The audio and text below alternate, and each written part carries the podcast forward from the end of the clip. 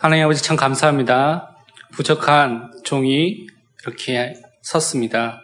하나님께서 성령으로 역사하셔서 하나님이 원하시는 그 말씀을 그대로 대언할 수 있는 은혜를 허락하여 주옵소서. 모인 모든 성도들과 렘넌트들에게 가장 중요한 오직 예수 그리스도의 언약이 그들의 마음과 생각과 영혼 속에 가장 깊이 각인되며 뿌리 내려지며 그들의 체질이 되는 응답의 시간 되게 하여 주옵소서. 홀로 하나님께만 영광을 돌리는 시간 되게 하여 주옵소서. 감사드리며 살아계신 주 예수 그리스도의 이름으로 기도합니다. 아멘. 아, 반갑습니다. 저는 최신광 목사고요. 아, 소개해 주신 대로 어, 어, 시, 어, RTS 교수요원으로 공부하다가 작년에 학위를 다 마치고 박사학위를 받고 들어와서 어, 올해부터 RTS에서 조직 신학을 이렇게 가리키고 있습니다. 어, 특히 이제 참사랑교회 최정훈 원로 목사님과 또 정윤도 목사님이 저를 볼 때마다 또 격려해 주시고 기도해 주셔서 뭐 제가 유학할 때나 또 유학 이후에 또 어떤 사역을 하거나 또 학업할 또 학생들 가르칠 때 많은 격려와 힘이 됐는데요. 사실은 또 정윤돈 담임 목사님께서 교회 창립 예배 겸 또 성가대 헌신 예배 때 이렇게 말씀을 전해 주시라고 좀 저한테 부탁을 했는데 사실 제게 되게 부담이 됐습니다. 좀 저보다 더 연배가 있으시고 여러 가지 준비되신 목사님이 오시는 게 좋지 않을까라고 이렇게 생각이 많이 들었는데 목사님께서 그때 핵심 메시지 RTC 주일 관련해서 핵심 메시지 언약을 붙잡고 말씀해 주셔서 그 말씀에 순종할 수밖에 없어서 이렇게 왔습니다. 그래서 정말 하나님 원하시는 말씀만 전할 수 있도록 기도하고 있습니다. 예배스 5장 15절에서 21절을 통하여서 교회와 현장을 살리는 성도의 삶이라는 제목으로 말씀을 좀 전하겠습니다. 지금 우리는 이렇게 모여서 이렇게 자유롭게 예배를 드리는 그 축복 속에 응답 속에 있습니다. 물론 뭐 주일 예배, 오전 예배 보면 이렇게 부모님께 끌려오거나 어, 배우자나 친구에게 끌려오거나 이렇게 뭔가 끌려와가지고 억지로 앉아 있는 분들이 있는데 오후 예배는 제가 보니까 그런 사람들은 거의 없는 것 같습니다. 그래서 참되게 하나님을 찬양하고 원하는 분들이 이렇게 모여 있는 것을 볼 수 있습니다. 지금도 그렇지만 어, 북한이라든가 중국이라든가 이렇게 모슬림권에 있는 많은 지하교회, 가정교회에 있는 사람들은 비밀리에 모여서 아니면 혼자 아니면 몇 명이 조용히 하나님께 예배를 드리고 하나님께 그 땅을 회복시켜 달라고 기도하는 그런 모습들을 많이 보게 됩니다. 제가 8년 전에 미국에 있었을 때 한 비디오 클립을 봤는데요. 어, 이게 어떤 북한 선교를 한 단체에서 북한에서 세례식을 한 장면과 북한에서 어떻게 많은 어, 성도들이 핍박을 총살을 당하거나 아니면 불도저에 의해서 몸이 이렇게 어, 밟히면서도 신앙을 지키거나 그런 것들에 대한 간증을 또 실은 그런 어, 영상을 본 적이 있습니다. 그래서 그 영상 제일 마지막에 70여세가 된 할머니가 간절히 그 북한 땅과 또 한국 교회 회복을 놓고 이렇게 기도했던 그 장면이 그 생각이 납니다. 그래서 아 지금도 이렇게 어려움 속에서 아, 예배를 놓고 기도하는 사람이 많은데 우리에게 이런 예배의 축복 또 하나님께 자유롭게 즐겁게 예배할 수 있는 응답을 주셨다는 것이 너무너무나 감사하다는 생각이 들었습니다. 그래서 우리가 진짜 헛되이 예배를 드리는 것이 아니라 하나님께 집중하는 예배, 하나님을 바라보는 그 예배를 우리가 드려야 되겠습니다. 왜냐하면요, 하나님께서는 우리를 만드셨을 때 원래 인간을 예배하는 존재로, 예배자로 만드셨기 때문에 그렇습니다. 하나님의 형상으로 만들어 주셔서 하나님을 알고 누리고 하나님께 영광을 돌리도록 이렇게 만들어 주신 것이죠. 우리가 이 것들을 성경을 통해서 확인해 보도록 하겠습니다. 같이 이사야서 43장 7절을 찾아보고요. 또 이사야서 43장 21절을 읽어보도록 하겠습니다. 오늘 말씀은 제가 성경 구절 좀 몇 군데 계속해서 찾아보도록 하겠습니다. 구약 성경 이사야서 43장 7절과 43장 21절을 우리 함께 읽도록 하겠습니다. 제가 가진 성경으로는 구약 성경이 1020페이지에 있습니다. 이사야서 43장 7절을 우리 같이 먼저 읽겠습니다. 내 이름으로 불려지는 모든 자, 곧 내가 내 영광을 위하여 창조한 자를 오게 하라. 그를 내가 지었고, 그를 내가 만들었느니라. 아멘. 이사야서 43장 21절입니다. 이 백성은 내가 나를 위하여 지었나니 나를 찬송하게 하려 함이니라. 아멘. 하나님이 우리를 만드셨을 때 어떻게 만드셨냐면 어떤 목적으로 만드셨냐면 하나님을 찬양하도록 하나님께 영광을 돌리도록 우리를 만드셨다는 것입니다. 그래서 웨스터민서 신앙 고백서의 대요리 문답의 1문답, 첫 번째 묻고 답하는 그 문답의 첫 번째 문답이 사람이 제일 최고의 목적이 무엇입니까? 라고 물었을 때 모든 성경을 통하여서 요약했을 때 그것은 무엇이냐면 이 사람은 제일 최고의 목적은 하나님께 영광을 돌리고 그를 영원토록 충만하게 즐거워하는 것이 우리의 제1되는 목적이라고 그렇게 밝히고 있는 것입니다. 그렇다면 모든 성도는 예배자로서 하나님께 영광을 돌리고요. 예배자로서 하나님께 찬송을 돌리는 자로 부르심을 받았다는 것입니다. 여러분 잘 아는 요한복음 4장 24절에 보면 하나님이 영이시는 예배하는 자가 신령과 진정으로 옛날 성경은 지금 성경은 영과 진리로 예배를 드려야 된다고 말하고 있습니다. 근데 23절에 뭐라고 되어 있냐면 아버지께 참되게 예배하는 자들은 영과 진리로 예배할 때가 오나니 곧 이때라 아버지께서는 자기에게 이렇게 예배하는 자들을 찾으시니라 말씀하셨습니다. 지금 이렇게 하나님께 그리스도의 언약, 진리의 말씀을 붙잡고 성령의 역사 속에 드리는 그 사람을 하나님께서 찾고 계신다는 것입니다.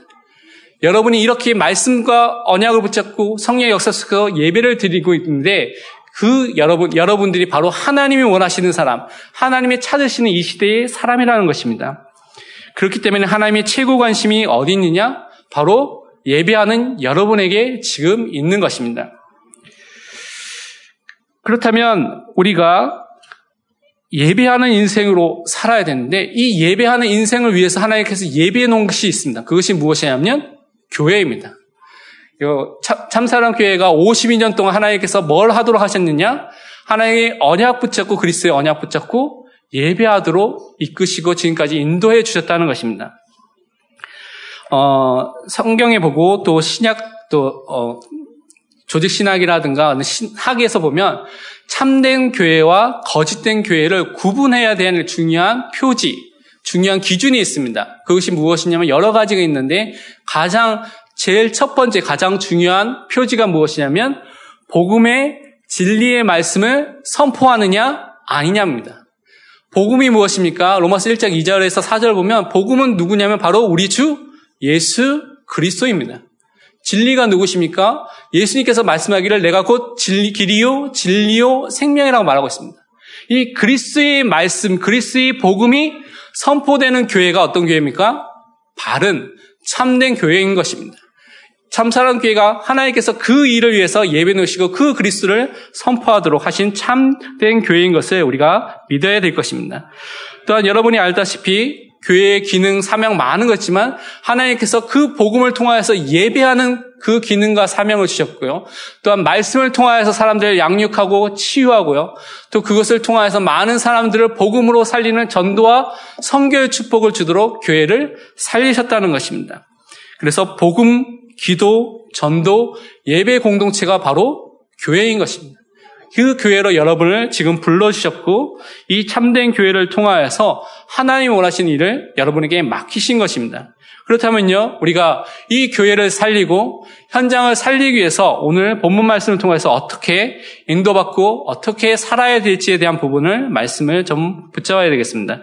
큰 첫 번째로 보면 15절, 16절에 나와 있는 말씀을 보도록 하겠습니다. 오늘 본문에 에베소 5장 15절 16절 제가 다시 읽어드리겠습니다. 그런즉 너희가 어떻게 행할지를 자세히 주의하여 지혜 없는 자같이 하지 말고 오직 지혜 있는 자같이 하여 세월을 아끼라 때가 악하니라 말씀하셨습니다. 첫 번째는 우리가 이 시대 속에서 악한 시대 속에서 어떻게 행할지를 주의해야 된다고 말하고 있습니다.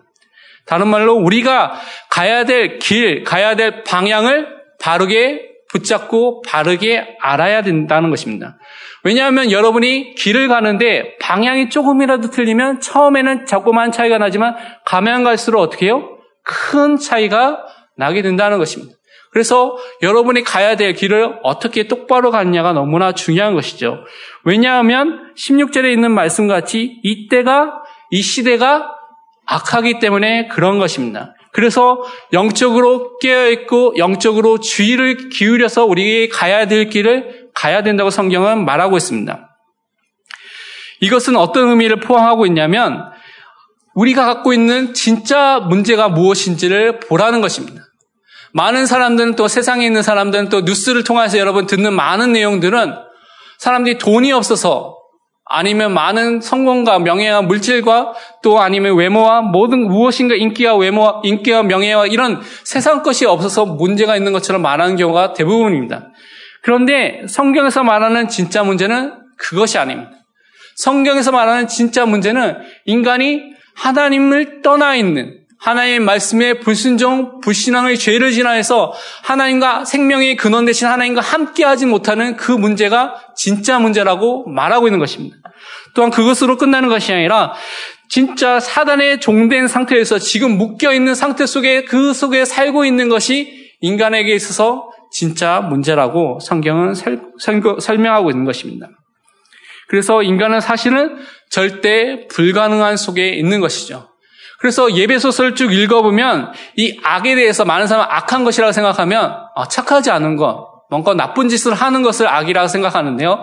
예배소설을 읽어보면 이 악에 대해서 설명하기를 예배소 2장 1절, 2절, 3절에 이렇게 나와 있습니다. 2장 1절에 뭡니까? 죄로 허물, 죄와 허물로 죽어 있다는 것입니다. 죄 때문에 영적으로 죽어서 하나님과 하나님을 떠나 있는 그 상태 속에 있는 것을 악한 것이라고 보는 것입니다. 또한 공중의 권세 잡은 자 아래 붙잡혀 있는 것이 악한 것입니다. 또한 본질상 진노의 자녀로서 고통받을 수밖에 없는 것이 그것이 악한 시대 속에 살고 있다는 것입니다. 그렇기 때문에 예배소서에서는 이 악에 대해서 본질적으로 근원적으로 이렇게 밝히면서 우리에게 설명하기를 그렇기 때문에 우리가 이 시대 속에서 영적 싸움을 싸워야 된다고 설명하고 있습니다.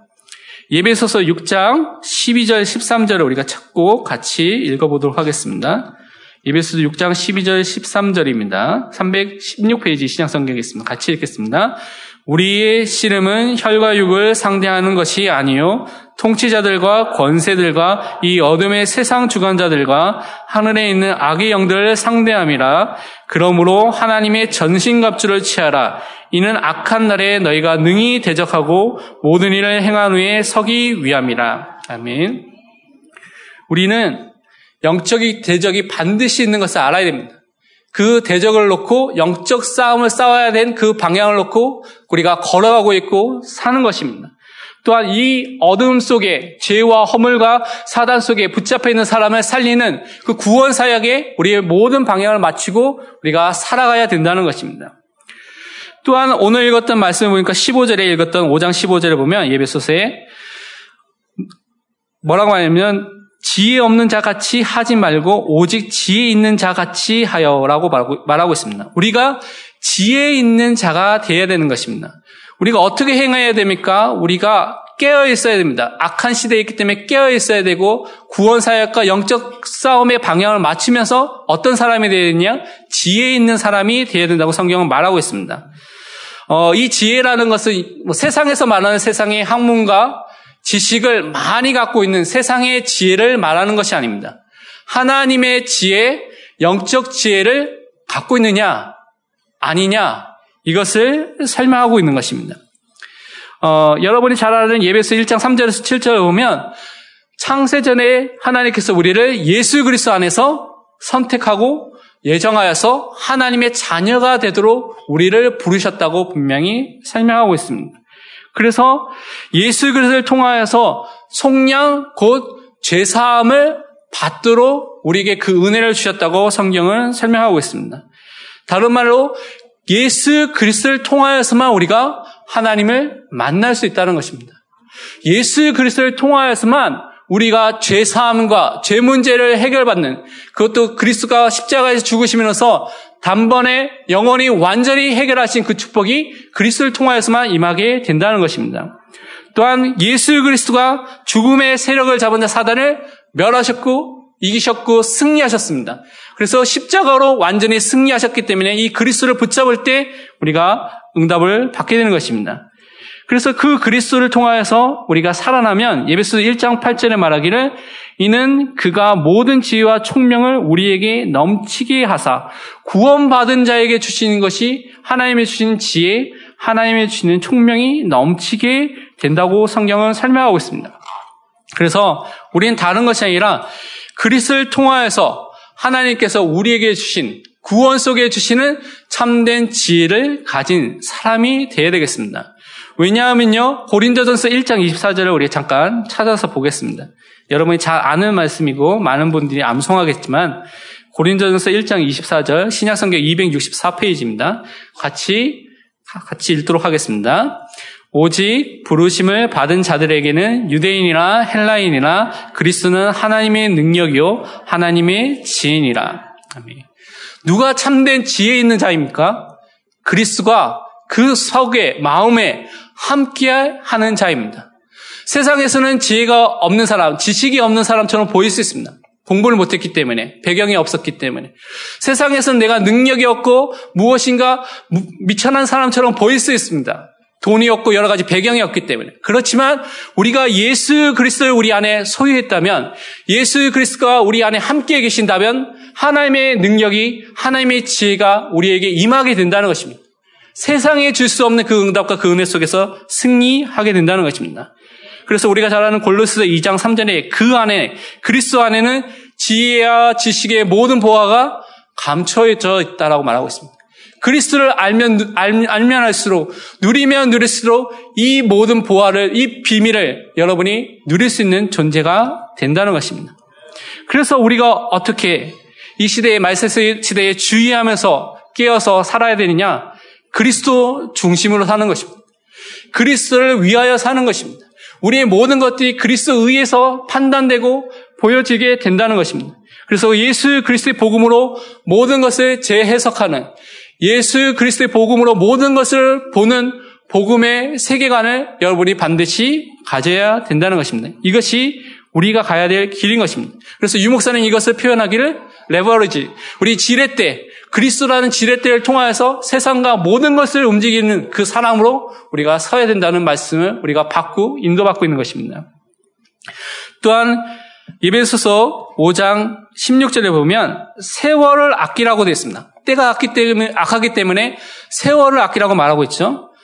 여기서 아끼다라는 그 단어 자체를 살펴보면 무엇을 의미하고 있냐면 돈을 주고 시간을 산다는 의미를 포함하고 있습니다. 여러분이 지금 살고 있는 생애를 돈을 주고 여러분이 샀다고 생각을 해보십시오.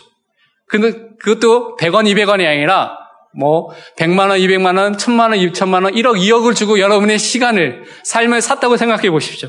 그럼 얼마나 여러분이 지금 시간 가는 것을 아까워하고 그 시간을 가장 가치 있게, 가장 유용하게 쓰도록 여러분 고민하고 사용하지 않겠습니까? 이 아끼다는 세월을 아끼다는 그 시대 이 의미 속에는 무엇을 표방하고 있냐면 말세 시대에 살고 있는 우리에게 얼마나 시간이 중요한지를, 너에게 맡겨진 일들이 중요한지를 깨닫고 그 일을 감당하라는 그것을 우리에게 말씀하고 있는 것입니다.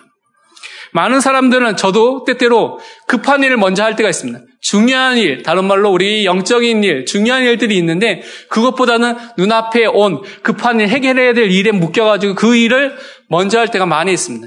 근데 성경을 보면 그 급한 일이 아니라 내 영혼을 살리고 하나님 앞에 설 수 있는 영적으로 중요한 일, 우선시를 그 의리에 두고 우리가 살아야 된다는 것입니다. 이 시편 90편 12절에 보면 우리에게 우리의 날 개수함을 가르치사 지혜로운 마음을 얻게 하소서라고 말하고 있습니다. 우리가 얼만큼 살지에 대한 부분들을 생각하고 그렇다면 내가 어떻게 살아야지에 대한 마음을 가지고 여러분이 살아야 된다는 것이죠. 그렇기 때문에 지금 오늘이 중요한 것입니다. 여러분 지금 오늘 이 시간표에 놀 수도 있고요. 친구를 만날 수도 있고, 집에서 잠을 잘 수도 있고, 텔레비전을 볼 수 있고, 여러분이 좋아하는 여가 활동을 할 수 있습니다. 그렇지만 여러분이 지금 오늘 이 자리에 모여서 하나님 앞에 예배하도록 하나님의 말씀을 받기 위해서 여러분이 모인 것이죠. 왜냐? 이 지금 오늘에 진짜 하나님이 가장 원하시는 것을 내가 할 수 있도록 여러분이 판단하고 그 인도를 받아야 되는 것입니다. 그렇기 때문에 저는 아, 세월을 아끼라는 그 말 속에는 진짜 지금 오늘 나의 시간표 속에서 내 삶이 하나님의 말씀 속에 하나님 원하시는 그 기도 속에 하나님 원하시는 그 전도 속에 있어야 되겠구나. 우리가 많이 말하는 사모늘 속에 내 삶이 담겨져야 겠구나.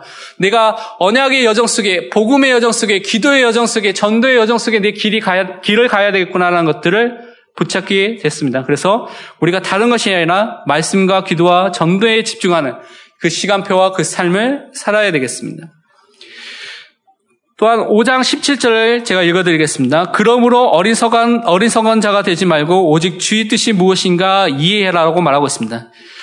첫 번째는 우리가 영적으로 깨어있어서 주의해야 되죠. 왜냐하면 이 시대가 악하기 때문에. 그래서 우리가 다른 것이 아니라 그리스도를 아는, 그리스도를 알고 믿고 누리는 그리스도에서 사는 지혜로운 사람이 되고 또한 세월을 아끼는 사람이 되야 된다고 말하고 있습니다. 큰 두 번째로 그래서 우리는 무엇을 붙잡아야 되냐면 또한 주의 뜻을 알고 믿고 누리는 자가 되어야 되겠습니다.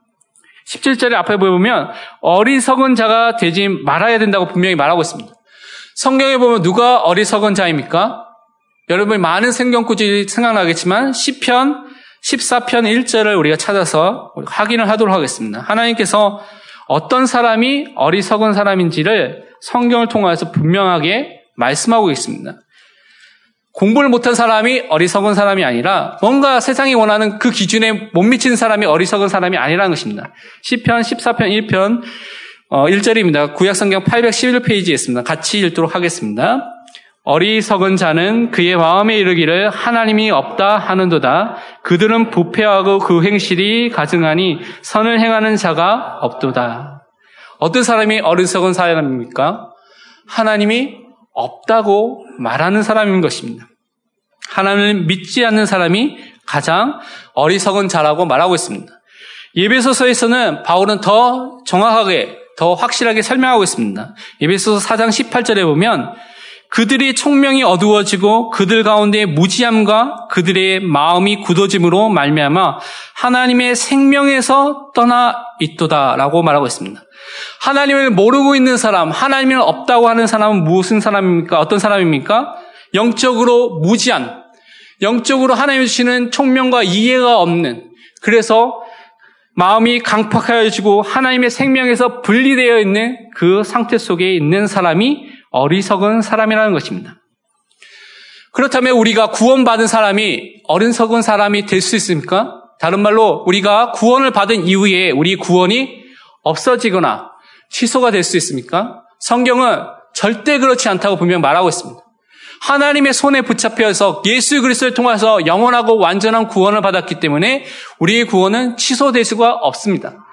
그런데요, 우리가 예배를 등한히 여기고 하나님의 말씀과 기도와 그런 전도와 하나님 원하시는 것과 떠나 있고 그것과 상관없는 삶을 살면 우리가 어리석은 사람이 아닌데도 불구하고 어리석은 사람의 상태처럼 우리가 살게 된다는 것입니다. 속게 되고요. 미혹당하게 되고 공격을 당해서 넘어지게 된다는 것입니다. 그렇기 때문에 하나님의 자녀는 어리석은 자가 아니라 진짜 앞에서 그 앞에 나와 있는 것처럼 지혜 있는 자, 그리스도를 아는 자, 그리스도를 누리는 자가 되어야 되는 것입니다. 그래서 17절에 말하기를 주의 뜻이 무엇인지를 이해하는 그것을 붙잡은 사람으로 서야 된다고 말하고 있는 것이죠.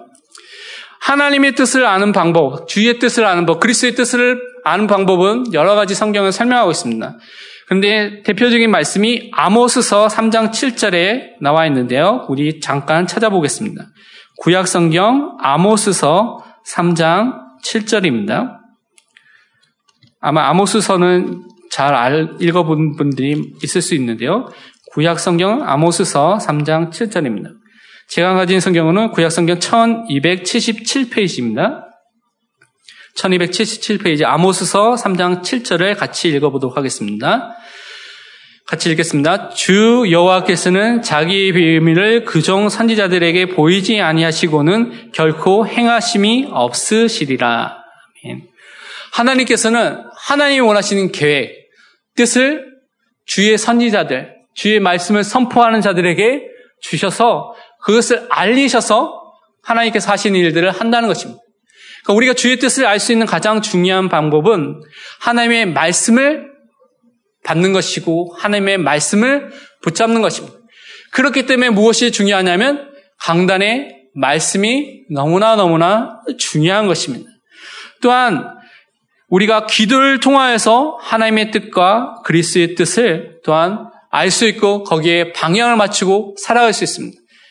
마태복음 6장 10절에 보면 예수님께서 기도를 가르쳤을 때 주기도문에 이렇게 말씀, 주님이 가르치는 기도에 이렇게 말씀하기를 나라가 임하오시며 뜻이 하늘에서 이루어진 것 같이 땅에서도 이루어지다 이렇게 기도하라고 말씀하셨습니다. 우리 뜻이 아니라 어떤 뜻? 하나님의 뜻, 하늘의 뜻이 우리의 삶 속에서 이루어지도록 그것을 붙잡도록 그것을 알도록 우리가 기도해야 한다는 것입니다. 그렇다면 오늘 바울이 주의 뜻이 무엇인지 이해하라고 말씀하셨는데 여기서 말하는 주님의 뜻은 예배소서에서 특히 나타나는 주님의 뜻은 주님의 구원 계획을 바르게 확실하게 알고 붙잡으라고 말씀하고 있는 것입니다. 세상과 현장을 향한 하나님의 구원 계획, 다른 말로 전도와 성결하는 하나님의 그 계획을 바르게 붙잡으라는 것입니다. 전 세계를 살리는 전 세계 복음화와 237개 나라를 살리는 그 하나님의 언약을 너희가 분명히 알고 그 계획 속에 같이 들어가라고 말씀하고 계시는 것입니다. 여기서 이해하라는 말은 단순히 우리가 지적으로 머리로 아 아는 그런 수준의 이해하라는 그 개념이 아닙니다. 이 이해하라는 것은 내 것이 되어서 내 삶 속에서 실천이 되는 내 삶 속에서 나오는 수준의 이해하라는 의미를 담고 있습니다. 그래서 매일매일 이 전도와 성결한 그 언약이 나의 마음속에 더 풍성히 확실하게 넘쳐서 나의 삶 속에서 전도와 성결을 놓고 기도하고 그걸 위해서 헌신하고 그것을 실천하는 그 삶을 살아가고 오늘 말씀을 하고 있는 것입니다.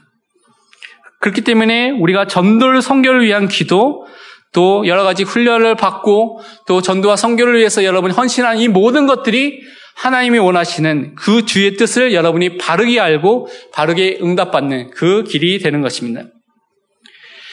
그러면서 오늘 18절부터 21절에 쭉 길게 설명을 하고 있는 부분이 나와 있습니다. 이에서 5장 18절에 보면 술 취하지 말라 이는 방탕한 것이니 오직 성령으로 충만함을 받으라라고 되어 있습니다.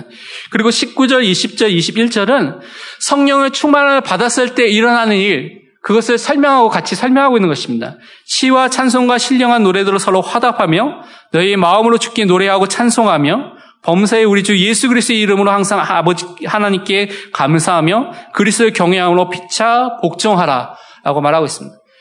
우리가 세 번째로는 성령의 그래서 충만함을 받는 삶을 살아야지만 교회와 현장을 살릴 수 있습니다. 우리가 영적으로 깨어있는 방향을 맞추는 사람이 되어야 되고요. 진짜 하나님의 뜻이 무엇인지, 그리스도의 뜻이 무엇인지 그것을 붙잡고 거기에 방향을 맞춰야 되고, 세 번째로는 성령의 충만함을 받아야 되는 것입니다. 근데 성령의 충만함을 받기 전에 명령하기를 뭐라고 말씀하셨냐면 18절에 술 취하지 말라라고 말하고 있습니다. 이술 취함은 뭐 어떤 분들은 술 먹는 것만 얘기하는 것일 수도 있는데요. 여기서 말하는 술 취함이라는 것은 흑암 아래, 사단 아래, 흑암 문화 속에서 살던 그 삶의 방식을 대표하는 것입니다. 그러니까 많은 타락한 문화들을 많은 것들이 있지만 그 중에 대표되는 것을 통하여서 너희가 옛적에 살던 이런 삶의 방법을 방식을 버려라 라고 성경은 설명하고 또 우리에게 명령하고 있는 것입니다. 우리가 술 취하는 가운데 빠지게 되면 어떻게 되냐면 방탕한다고 이렇게 성경은 설명하고 있습니다. 이 방탕은 뭐 어떤 의미를 포함하냐면 자기 몸을 아끼지 않고 자기 몸에 해가 오고 문제가 생기고 고통이 생기는데 불구하고 타락하고 부도덕하고 또 쾌락에 빠지게 되는 그 상태를 말하는 것이 방탕인 것입니다. 그러니까 어느 한쪽 측면에서는 중독과 비슷한 측면이 있을 수도 있는 것이죠. 자신이 망가지는데도 불구하고 빠져서 그 속에서 헤어나오지 못한 상태 속에 빠지게 된다는 것입니다. 예배서 5장 11절에 그래서 말씀하기를 너희는 열매 없는 어둠의 일에 참여하지 말고 도리어 책망하라. 어둠의 일에 계속 그 속에 빠지지 말라고 말하고 있는 것입니다. 과거 우리를 묶고 있는 그 일에 빠지지 말라고 말하고 있는 것입니다. 그런데 우리의 힘으로, 우리의 능력으로 이기는데 이길 수 있습니까? 이길 수 없기 때문에 뭐라고 말씀하냐면 성령으로 어떻게 해요? 충만함을 우리가 받아야 된다고 말하고 있습니다. 이 의미는 성도, 우리 개인, 또 현장에 있는 사람들, 또 우리 현장과 세상을 바꾸는 방법은 내 힘으로 되지 않다는 것입니다. 악한 존재인 사단이 붙잡고 있고 사람들이 죄와의 죄의 종으로서 살고 있는 그 땅에 있는 현장을 살리기 위해서는 그 현장에 성령의 역사가 임하여야 된다고 말씀하고 있는 것입니다. 그런데 어떻게 우리가 이 성령의 역사 속에, 성령의 충만 속에, 성령에 의해서 충만해지는 그 응답 속에 들어가겠습니까? 골로새서 3장 16절을 우리 같이 살펴보도록 하겠습니다. 아까 전에 했던 예배스 5장 18절부터 21절과 거의 비슷하게 바울이 설명하고 있습니다. 근데 한 가지만 다르게 설명하는 부분이 있습니다. 골로새서 3장 16절입니다. 신약성경 327페이지에 있습니다. 골로새서 3장 16절을 같이 읽겠습니다. 그리스의 말씀이 너희 속에 풍성히 거하여 모든 지혜로 피차 가르치며 권면하고 시와 찬송과 신령한 노래를 부르며 감사하는 마음으로 하나님을 찬양하고 라고 되어 있습니다. 우리가 성령으로 충만해져야 되는데요. 여기서는 어떻게 설명하고 있냐면 그 상태를 그리스의 말씀이 너희 속에 우리 안에 풍성이 거하게 되는 그 상태를 말하고 있는 것입니다. 그 그리스의 말씀이 나의 마음속에 새겨지는 나의 마음속에 계속해서 머물고 나의 것이 되는 그리스의 말씀이 나의 모든 것들을 판단하는데 기준이 되는 그 상태를 말하고 있는 것이죠. 그래서 우리는 매일매일 그리스의 말씀 속에 내 안에 그리스의 말씀이 풍성해지도록 그리스의 말씀을 듣거나 그 말씀을 묵상하거나 그 말씀을 암송하거나 그 말씀을 쓰거나 나만의 방법을 통하여서 이 축복과 이 은혜를 우리가 받아야 되는 것입니다. 그래서 내 안에 그리스의 말씀이 충만하게 거하는 그 성령의 충만함을 우리가 받아야 되는 것입니다. 그렇게 되면 어떤 응답이 일어나게 되느냐? 하나님을 찬송하게 됩니다. 19절에 있는 것처럼 우리가 말씀 받은 것처럼 시와 찬송과 신령한 노래들로 서로 화답하며 너희 마음으로 죽게 노래하며 찬송하게 되어 있습니다. 내가 혼자 있을 때도 찬송하게 되고요. 이렇게 모였을 때도 함께 찬송하는 그 축복이 회복되게 된다고 말하고 있습니다. 여기서 시는 찬양하는 노래를 설명하고 있고요. 찬송이라고 되어 있는 것은 하나님 또는 그리스도에 대해서 찬양하는 것을 설명하고 있고 어, 신령한 노래라는 것은 찬양과 영광을 받으시는 하나님의 역사에 대한 노래입니다. 근데 거의 비슷한 내용이죠. 하나님께 영광을 돌리는, 찬양을 돌리는 것을 설명하고 있습니다. 그 성령의 역사 속에 들어가면 이렇게 찬양과 찬송이 회복되게 된다고 성경은 설명하는 것이죠. 근데 이것이 만남과 공동체 안에서 일어나게 된다는 것입니다. 그래서 화답하라고 돼 있죠. 영어로 보면 스피커, 스피커라고 있습니다. 서로 대화하는데 만남 속에서 무엇을 말하느냐? 아, 우리 교회는 어때? 아, 저건 안 돼. 이런 얘기를 하는 것이 아니라 하나님을 찬양하는 어떤 찬양입니까? 그리스도 안에서 하나님이 하셨던 그 일들, 구원의 역사, 하나님께서 우리를 통하여서 주셨던 그 은혜, 하나님이 하셨던 그것들을 어떻게 모였을 때 화답하고 나누는, 서로 말하는데, 서로 나누는데, 다른 포럼을 하는 것이 아니라, 불신앙 포럼을 하는 것이 아니라, 하나님을 찬양하는 포럼이 나오게 된다는 것입니다. 성령의 충만을 받은 사람에게 그 축복이 임하게 된다는 것입니다.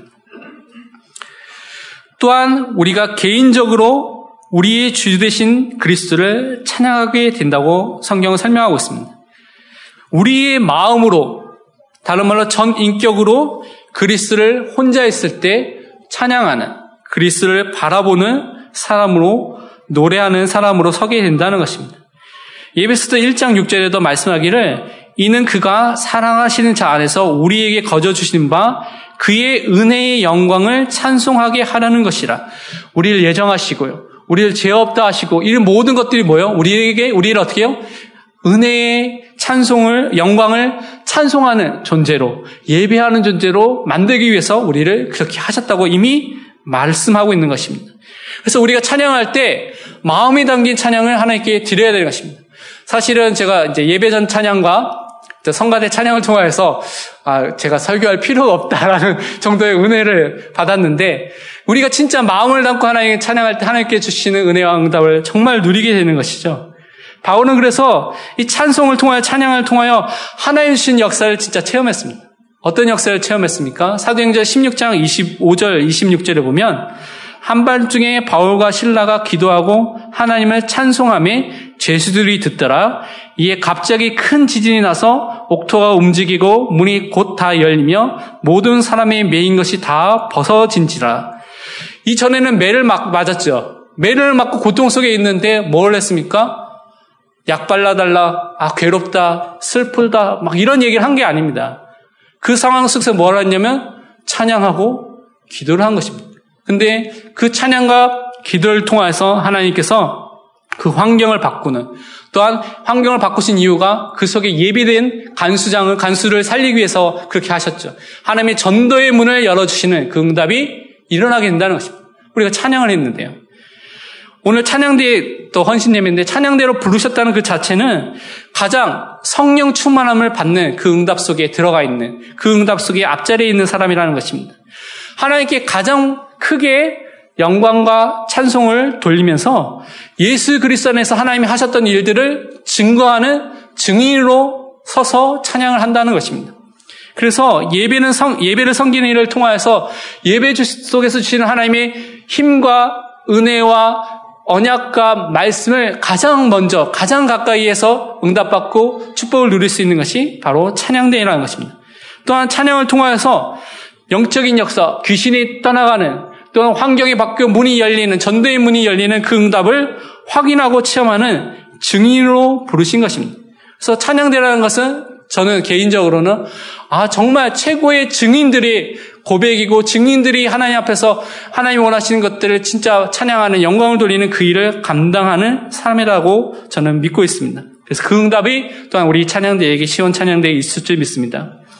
또한 우리가 성령의 충만함을 받으면 어떤 일이 일어나면 20절에 보니까 오늘 예배서 5장 20절에 범세의 우리 주 예수 그리스도의 이름으로 항상 아버지 하나님께 감사하며라고 되어 있습니다. 감사하는 사람이 되는 것입니다. 어떤 일에 모든 일에 감사할 수 있다는 것입니다. 그런데 모든 일에 사실은 감사할 수 없죠. 어려운 일들이 많이 생기고 고통받는 일들이 생기고 그럴 수 있지 않습니까? 어, 저에게 동생이 세 명이 있는데요. 다섯 살 이제 아내 연년생으로 한 명 있고 두 살 터울 두 살 터울입니다. 그러니까 이렇게 동생이 있는데 제 막내 동생이니까 다섯 살 밑에 있는 막내 동생이 나, 아, 남자입니다. 그 근데 지금은 목사가 됐습니다. 근데 이 친구가 어렸을 때는 좀 방황을 많이 했습니다. 그래서 어, 여러분 중에 요, 여기 있는 랩런트나 여러분 중에 어렸을 때 가출을 해보신 분들이 별로 없으실 겁니다. 그렇죠? 가출 해보신 분 있나요? 없죠? 제 남동생은 초등학교 3학년 때 가출을 했습니다. 초등학교 3학년 때 가출을 했는데, 아, 근데 저희 집안이 아버지가 목사님입니다. PK, 목사님, 목회자 자녀가 가출을 했습니다. 근데 누구가 가출을 했느냐? 어, 중 중에, 스님 중에 대처 승이라고 있거든요. 부인을 이렇게 둘 수 있는 승이 있습니다. 그 아들, 그 6학년 우두머리가 있는데 그 무리가 있는데 6학년 애들이 모이는데 그, 그, 그 애가 우두머리인 거기에 모임을 쫓아가서 가출을 했습니다. 근데 어떻게 만나게 됐냐. 어디를 가는지 만남이 중요하죠. 만남의 장소가 오락실이었습니다. 오락실에서 이렇게 내 남동생이 방황을 하다가 오락실에서 오락을 이렇게 중독이 됐죠. 중독이 돼서 거기에 살다가 그렇게 된 것입니다. 그래서 거의 뭐 한 달 동안 가출을 했습니다. 제가 기억하거든요. 그런데 어느 날 뭐 어떻게 잡혀와가 집에 왔는데 그 다음날 또 가출했습니다. 그 얼마나 속이 터지겠습니까, 부모님이. 그래서 어머니께서 막 새벽에 아, 하나님 울면서 어, 이렇게 불평불만 하다가 갑자기 하나님께서 감사라는 그 음, 말씀은 양심에 그렇게 해주셔서 감사할 거리가 없는데 그래서 그래도 노트에 감사할 거리를 쭉 쓰기 시작하겠습니다. 남동생에 대해서 여러 가지 쓰기면서 막 하나님께 진짜 그렇게 쓰다 보니까 참된 감사가 회복되고 감사하는 기도를 이렇게 드리게 됐습니다. 그런데 그때 그날에 남동생이 돌아오게 됐고요. 그이 얘기는 좀 길지만 더 길지만 그리고 다시는 안 나왔습니다. 그 외에 또 많은 또 치유받는 사, 사, 어, 기간이 있었지만 지금은 복음을 전하는 목사로 서게 됐죠. 그것이 발판이 돼서요. 진짜 우리에게 써 있는 많은 문제와 위기, 그 사건들이 감사의 제구목입니다. 진짜 하나님께서 나의 아버지인 것을 진짜 믿는다면 감사할 수 있습니다. 하나님께서 절대 주권을 가지고 나의 인생의 모든 완벽한 계획을 가지고 나를 이끄신 것을 진짜 믿는다면 감사할 수 있다는 것입니다. 우리 교회를 향해서 참사랑 교회를 향해서 하나님께서 그런 계획이 있다는 것을 진짜 믿는다면 위기가 오더라도 그것은 감사 제목인 것이죠. 문제가 생기더라도 그것은 감사의 내용인 것입니다. 로마서 8장 28절 우리 같이 찾아서 확인하도록 하겠습니다. 성경에서 이 부분에 대해서 다시 한번 우리가 어떻게 붙잡아야 될지에 대해서 설명하고 있습니다. 로마서 8장 28절입니다. 신약성경 250페이지입니다. 신약성경 250페이지 로마서 8장 28절을 읽겠습니다. 우리가 알거니와 하나님을 사랑하는 자, 곧 그의 뜻대로 부르심을 입은 자들에게는 모든 것이 합력하여 선을 이루느니라. 아멘. 진짜 모든 것이 하나님의 선을 이루고요. 또 우리를 인도하시기 때문에 문제 속에, 위기 속에, 갈등 속에 도와줄 수 없는 환경 속에 있더라도 괜찮습니다. 그 속에서 여러분 진짜 감사를 발견하는 사람이 맞다면 하나님의 역사를, 하나님의 뜻을, 하나님의 인도를 여러분은 지금 받고 있는 것이 그것을 붙잡고 있는 것입니다. 또한 우리가 주 예수 그리스의 죽음과 부활을 통해서 우리에게 준 구원, 그 하나님의 자녀의 축복 속에 있, 있기 때문에 우리가 감사할 수 있습니다. 오늘 보니까 어떻게 감사하냐면 범사의 모든 일에 우리 주 예수 그리스의 이름으로 항상 하나님께 감사하라고 되었습니다. 다른 것으로 감사하는 것이 아니라 그리스의 이름, 그리스 때문에 우리가 감사하는 것입니다. 그리스의 이름을 붙잡고 우리가 감사하는 것입니다. 감사로 하나님께 기도를 드리는 것입니다. 이, 그, 이 내용을 통하여서, 이것을 통하여서 하나님께서 우리의 삶을 통하여 현장을 살릴 수밖에 없는 그 응답을 우리에게 주실 것입니다. 또한 21절에 보면 그리스를 경외함으로 피차 복종하라고 되어 있습니다. 이 의미는 그냥 일방적으로 내가 시키는 대로 너희가 다 해라는 그 의미를 담고 있는 것이 아닙니다. 교회 공동체 안에서는 영적 권위를 가진 자에게 순종하는, 복종하는 그것을 의미하는 것이고요. 그 이후에 보면 가정, 남편과 아내의 관계, 또 부모와 자녀의 관계, 이렇게 여러 가지 가정 관계 속에서도 권위 있는 사람에게, 영적 권위 있는 사람, 그, 그 분에게 순종하라고, 복종하라고 설명하고 있습니다. 근데 앞에 있는 게 말이 중요하죠. 그리스를 경외함으로 그리스를 경외하는 그, 그 상태 속에서 나오는 순종인 것입니다. 경외라는 단어는 그 영어로 보면 fear라고 되어 있거든요. 헬라어는 포버스라는 단어를 씁니다. 이것은 어떤 상태냐면 여러분 공포 영화 봤을 때 그런 막 무서움에 대한 그런 공포가 아닙니다. 이 공포라는 것은 무엇이냐면 존경하는 마음에서 나오는 거룩한 두려움을 말하는 것입니다. 다른 말로 예수님이 진짜 누구신지를 아는 것입니다. 아, 예수님이 진짜 하나님이시구나. 진짜 예수님이 나의 주인 되시구나. 예수님이 그리스로서 모든 문제를 해결했구나라는 것들을 진짜 알고 그 속에서 우리가 피차 섬기는 것입니다. 다른 사람을 섬기는 것입니다. 진짜 교회의 머리, 교회의 주인이 그리스도이구나. 진짜 우리 가정의 주인이 내가 아니라 그리스이시구나. 내 인생의 주인이 내가 아니라 그리스구나라는 것들을 고백하고 그 속에서 다른 사람을 섬기는 다른 사람에게 그 다른 사람의 권위를 인정하고 복종하는 것입니다. 그렇기 때문에 빌립보서 2장 3절에 말하기를 아무 일에든지 다툼이나 허영으로 하지 말고 오직 겸손한 마음으로 각각 자기보다 남을 낮게 여기고라고 되어 있습니다.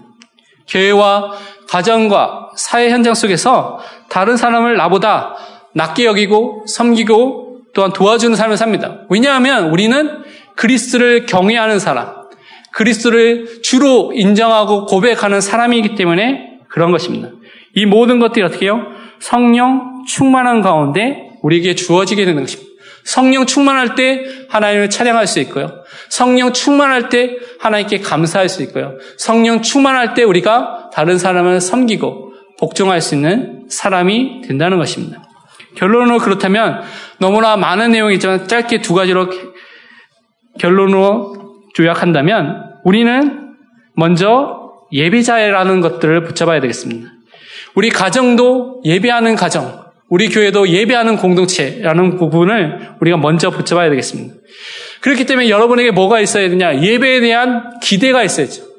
예배 올 때 가슴이 뛰는 진짜 감격 있는 그 예배가 될 수 있도록 우리가 기도해야 되는 것입니다. 우리 목사님 강단에 섰을 때마다 그것, 그것만 봐도 아, 하나님의 은혜가 느껴지고 감사하는 그 마음이 있을 수 있도록 우리가 기도해야 하는 것이죠. 정말 예배가 나의 우선순위가 될 수 있도록 예배를 통해서 모든 해답을 누릴 수 있도록 예배자로 설 수 있도록 우리가 서야 되겠습니다. 두 번째는 우리는 그리스의 증인 전도자로 서야 되겠습니다. 예배하는 사람이지만 동시에 우리는 전도자입니다. 그리스의 증인입니다. 오늘 불렀던 말씀처럼 그리스의 제자인 것입니다. 그래서 다른 것을 쫓아가는 것이 아닙니다. 그리스를 따라가는 사람, 많은 사람 것은 많은 사람은 세상을 따라가서 성공을 따라가서 뭔가 세상이 말하는 것을 쫓아가지만 우리는 그것이 아니라 그리스를 따라가는 사람, 그리스께 올인한 사람으로 사는 것입니다. 그것이 정말 하나님께서 여러분에게 원하시는 것입니다. 왜냐하면요, 여러분이 있는 현장이 여러분이 있는 지역의 현장, 학교 현장, 사업터 현장이 복음이 가장 필요한 현장입니다. 내 자신이 가장 복음이 필요한 사람이면서 동시에 나의 현장이 가장 복음이 필요한 현장입니다. 그렇다면 그 현장 속에 무엇이 있어야 됩니까? 내가 전도자로서 이 복음이 증거되는, 복음이 말해지는, 복음이 선포되는 다락방, 말씀 운동이 일어나는 그 전도자의 축복을 여러분이 누려야 되겠습니다. 그러면 정말 여러분이 현장을 살리고 교회를 살리는 참된 전도자로 설 줄 믿습니다. 잠깐 말씀 붙잡고 합심해서 기도하고 제가 마치는 기도를 하겠습니다. 같이 잠깐 말씀 붙잡고 기도하도록 하겠습니다. 하나님 아버지 감사합니다. 오늘 말씀과 같이 현장과 교회와 모든 것들을 살리는 전도자가 되게 하시옵소서. 하나님 성령의 충만함을 받게 하시고 그리스도의 복음으로 충만한 사람이 되게 하시옵소서. 그래서 정말 하나님 원하시는 응답의 사람으로 서게 하시고 시대를 살릴 수 있는 응답의 사람이 전도자로 될 수 있도록 모든 문을 열어주옵소서. 이 현장에 하나님 나라가 임하게 하여 주옵소서. 하나님 아버지 참 감사합니다. 오늘 말씀과 같이 우리가 현장과 교회를 살릴 수 있는 삶을 살게 하여 주옵소서.